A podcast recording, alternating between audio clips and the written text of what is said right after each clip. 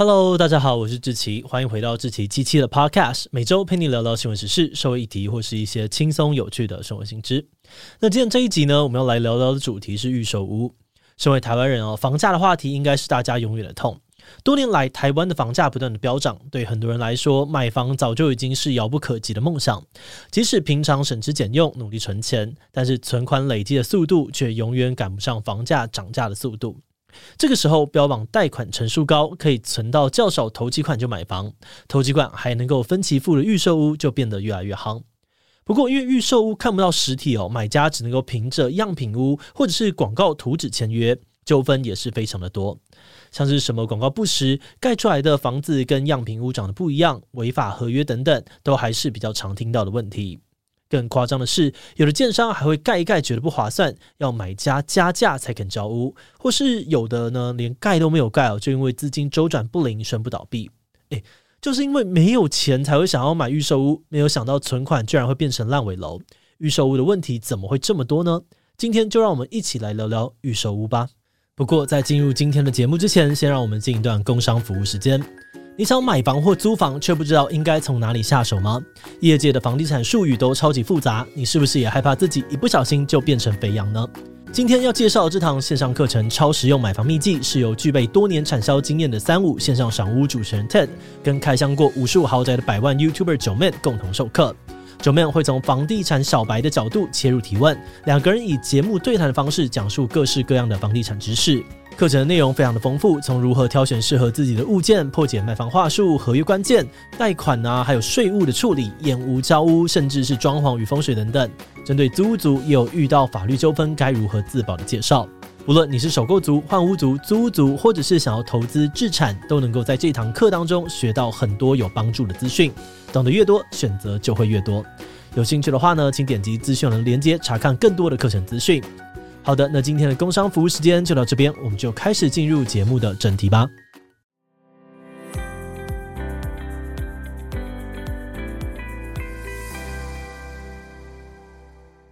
什么是预售屋呢？根据不动产经纪业管理条例，预售屋指的是领有建造的执照，尚未建造完成，而以将来完成之建筑物为交易标的之物。简单来说，就是建商呢，在拿到了建造执照之后，在房子还没有盖好之前，他就可以一边盖房子一边卖房子，而这个房子就是所谓的预售屋。而说到预售屋这种销售模式，其实早在七十年以前，也就是一九五零年代的香港就出现了。那个时候，二战刚结束，香港涌入了很多的移民，买房的需求也快速的增加。当时有个叫做霍英东的香港商人想出了一个策略。那就是在动工盖房子以前，先跟买家收一些定金，等到工程开始之后呢，买家再慢慢的分期付款就好。这样做的好处呢，是建设公司只需要投入少少的资金就能够盖房，而民众也不用一次拿出大笔的现金，经济负担也会比较轻。果不其然哦，这个双赢的策略呢，一推出就获得了巨大的成功。当时只要他们开的新建案，常常呢都是一天之内就会卖光，盛况空前。那说回台湾，我们则是要到了一九七四年以后呢，预售屋才成为了市场上面的主流商品。当年世界爆发了第一次石油危机，各种物价都在涨，很多人呢为了让自己的钱能够保值，开始抢购房地产。啊，不过这个现象呢会造成社会经济更加动荡，所以政府为了稳定经济，下令所有的金融机构停止对建筑业融资，让很多的建商都被断了金源。但是站在建商的角度，我一个建案一盖就是好几年，中途如果没有足够的钱，就会出现周转困难。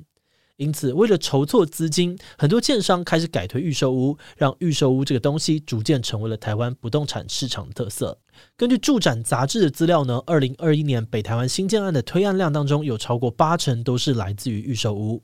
那之所以比例这么高哦，除了预售屋能够为建商带来好处以外，对想买房的民众来说也有不少好处。而我们接下来可以一起来看看预售屋相比其他的房地产商品又有哪些优势。首先，在房地产市场上面呢，最常见的商品大概分成三类，分别是预售屋、新城屋跟中古屋。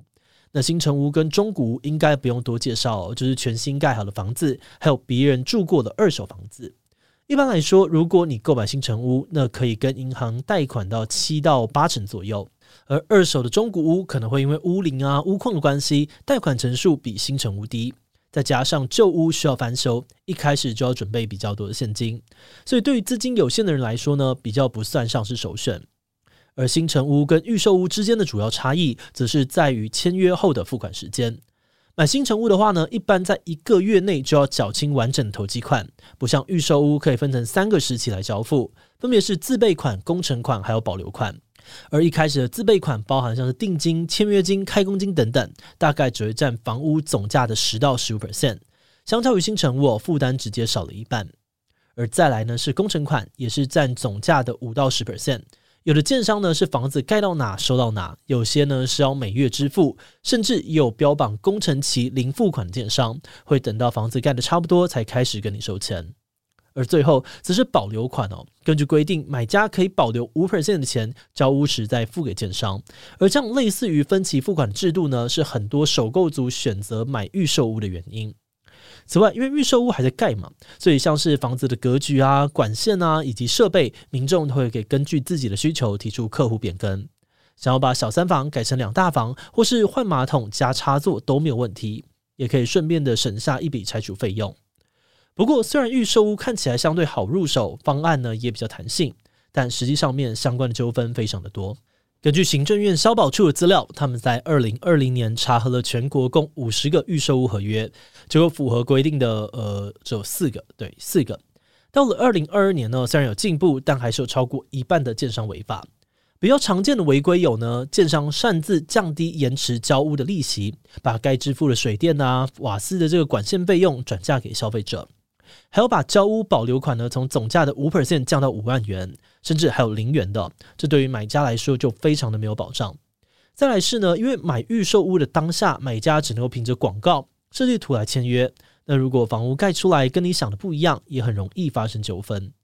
根据台视新闻的报道，预售屋广告不实的纠纷案件呢，几乎是每年房事纠纷的榜首。其中包含了施工瑕疵啊、建材设备不符、文宣跟成屋现况不同等等的情况。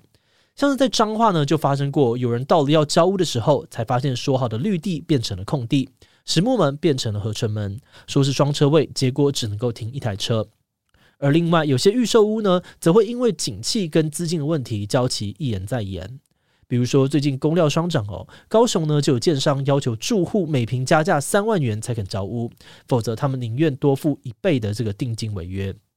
而更惨的是，是有些人付了钱呢，却遇到了建商倒闭，积蓄瞬间变成了烂尾楼。像是在桃园呢，就一个将近两百户的透天厝社区，过了三十年都还没有盖好，买家们呢直到现在钱也都还是拿不回来。那其实啊，预售屋也不只是已经下定的人会担心哦。更可怕的是，它会让想买房但还买不起的人陷入越来越绝望的境地。二零一九年，中央银行呢就曾经指出，预售屋炒作是房价上涨的原因之一，而其中转卖红单的行为更是被很多人诟病。这边的红单呢，指的是购屋预约单，因为预售屋呢在还没有拿到建造执照之前，不能够公开贩售。这个时候，如果有人想要买，可以跟建商私下联络，先付定金，拿到红色的预约单。未来呢，在开卖之后就可以优先购买。而有的建商呢，甚至还有早鸟优惠价。那炒房的投资客呢，就在这里看到赚钱的机会了。他们发现哦，买一栋新成屋的自备款呢，可以用来付十栋预售屋的定金，因此他们会趁机大量的扫货，等到预售屋正式开卖之后呢，再把红单卖掉赚价差。之前新竹就有人靠着炒红单哦，一次就赚了三百多万。而且转卖红单对于建商来说也有好处，除了可以营造出开卖即完销、秒售的这个抢手假象，还可以借此拉抬价格。就这样子呢，在建商跟投资客一搭一唱的状态之下，最后遭殃的就是真正有购屋需求的人。大家担心买不到房子，只好加价购买，结果就造成了房价飙升的负面循环。因此，针对这些争议哦，最近几年呢，政府在法规上面也制定了相关的预防措施。首先，针对烂尾楼的部分，从二零一一年开始，政府就规定建商要在合约当中注明建案的履约保证机制，确保建商呢在出问题的时候有办法让建案继续的被完成。但是有专家就分析说，目前五种履约保证其实都没有办法保证完工交屋。而在这五种保证里面，最好的应该是价金返还，意思是呢，建商在交屋之后才能够拿到钱，万一不幸烂尾哦，消费者至少可以拿回自备款。不过这样子，建商呢就没有办法透过预售屋来筹措资金，因此比较少建商会采用。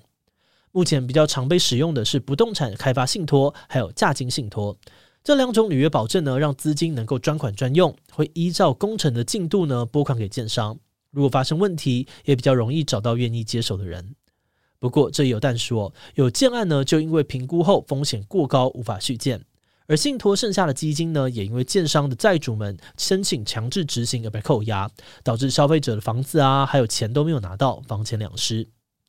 好，那再来呢，还有同业连带担保。工会办理连带保证协定的机制，这个呢是运用在建商倒闭的状况，那还没有完工啊，或是交屋的建案，会交由当初连带担保的另外一个建商，或是不动产开发商工会的其他会员来接续完成新建。